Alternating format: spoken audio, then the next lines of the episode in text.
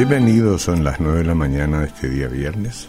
Yo voy a compartir con ustedes unos minutitos de reflexión, de tal forma que después tengamos nuestro compromiso con la música que no puede desplazarse en esta radio y en la mañana.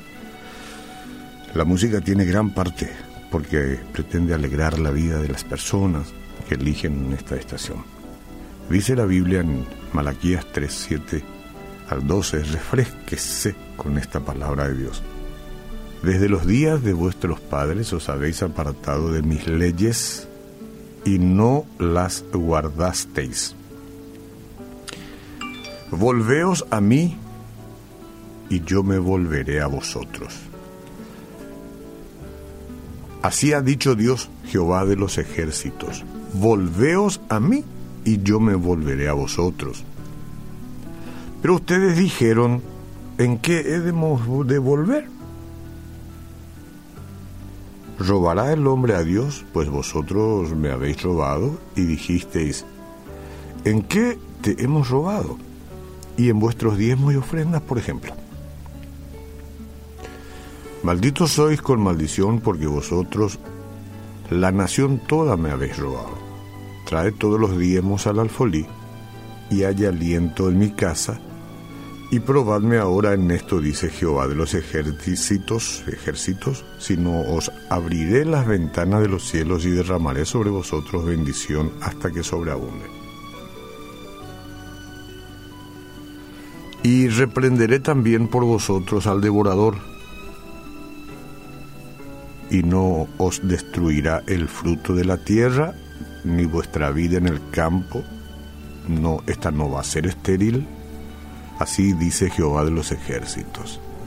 Y todas las naciones os dirán, bienaventurados porque seréis tierra deseable, dice Jehová de los ejércitos. Estas palabras a Israel, este, en su tiempo, en su momento, tienen mucho que ver con todas las cosas que pasan con nosotros hoy también, los que buscamos a Dios o los que un día le hemos buscado, pero después no nos hemos dado cuenta que no le estábamos obedeciendo, no nos dimos cuenta, así como eh, aquellos en ese tiempo eh, no se dieron cuenta, porque preguntaron, pero ¿y qué hemos de volver?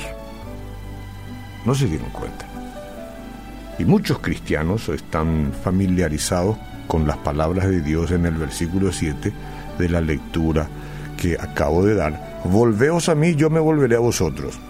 Cuando Malaquías entregó este mensaje al pueblo de Israel, parecían ignorar el hecho de que se habían alejado del Señor.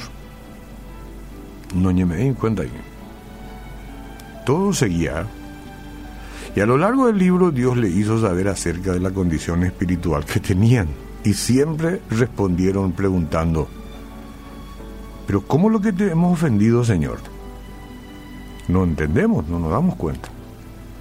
Y en el pasaje este, Dios los acusa de robarle al tener las ofrendas y los diezmos requeridos por la ley, por la ley, para apoyar a los levitas por entonces y a los sacerdotes. Dios veía su persistente desobediencia a sus mandamientos como un robo porque ellos guardaban para sí lo que le pertenecía a Él.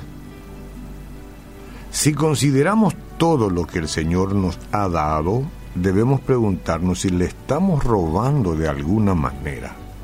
Y podríamos ir considerando estos ejemplos rápidamente. Dios nos ha dado vida y ha determinado el número de nuestros días. Se puede ver en el Salmo 139. Sin embargo, algunos de nosotros afirmamos que no tenemos tiempo para leer la Biblia ni orar. Estamos robando ahí. Estamos faltando a la verdad, la sinceridad, la franqueza, la gratitud. Podemos estar ocupados, pero nuestra responsabilidad es priorizar el tiempo con el Señor en las 24 horas que nos, nos da cada día. Simple, sencillo. Nuestro Padre también nos ha dado destrezas, ¿verdad? talentos y dones espirituales, pero muchas veces nos reservamos su uso para nuestra carrera o pasatiempo en vez de servirle a Él. Usamos los talentos para nuestra carrera, para pasar el tiempo y algunos se lucen con sus talentos en vez de servirle a Él, con los talentos y las habilidades. Así nomás es este asunto y no nos damos cuenta.